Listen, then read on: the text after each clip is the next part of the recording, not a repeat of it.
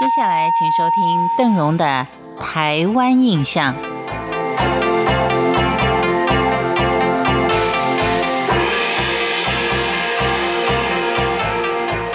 最近才接到了一些文史专家的介绍，觉得台湾的老街是值得我们一提的。甚至于呢，庄永明老师还出了一本《台湾的老街》。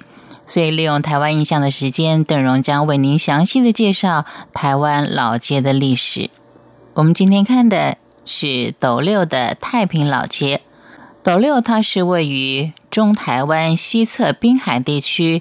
在云林县的东屿，也就是江南平原北端跟中央山脉西路丘陵的衔接地带，向东是南头的竹山、南街古坑，而西边呢是虎尾跟斗南，北边跟刺桐林内做邻居。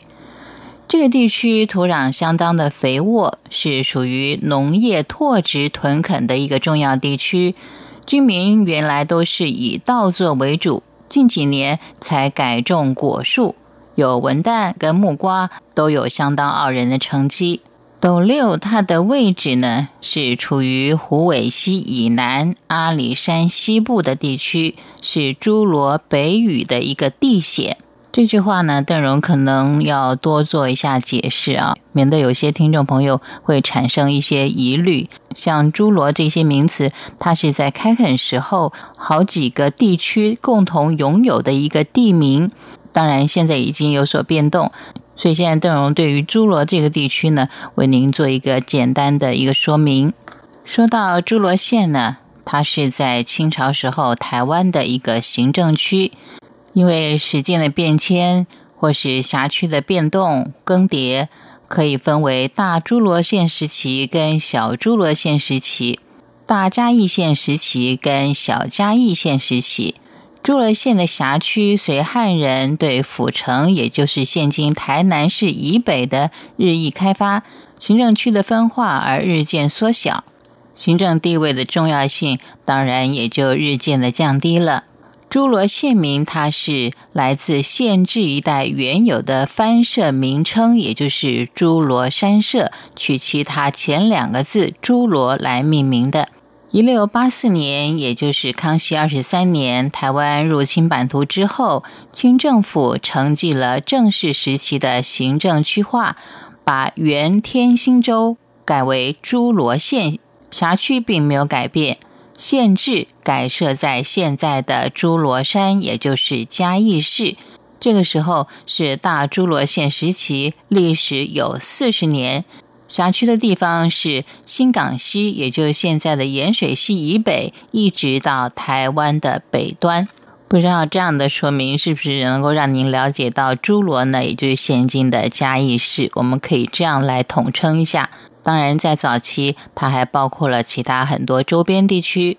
光对一个侏罗的介绍呢，我们就已经用掉了将近三分之二的时间了。我们的斗六太平老街呢，还没有为您做介绍，我们只介绍了它种植水果是相当的出名，尤其是文旦跟木瓜。但是没有关系，在明天的节目当中呢，我们将会继续的为您做介绍的。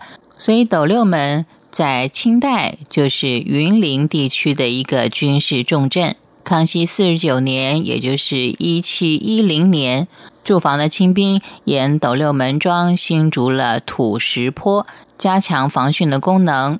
到了乾隆年间，更设都司，总管云林地区。刚才你听到斗六，又听到斗六门。其实，在《侏罗志》当中呢，斗六有很多的名称，像斗六门庄、斗六门街、柴里斗六等等名称的出现。而这个斗六门是早期原住民洪雅族的社名，明朝郑成功的部将也曾来此开垦。但是，一直到乾隆初年，泉州人杨仲喜召集了同乡到斗六来经商，这个地方才逐渐的兴盛起来。有了兴盛的城市，它的老街当然有它一定的历史，这就留待在下次再为您介绍了。感谢您今天的收听，台湾印象，我们下回见。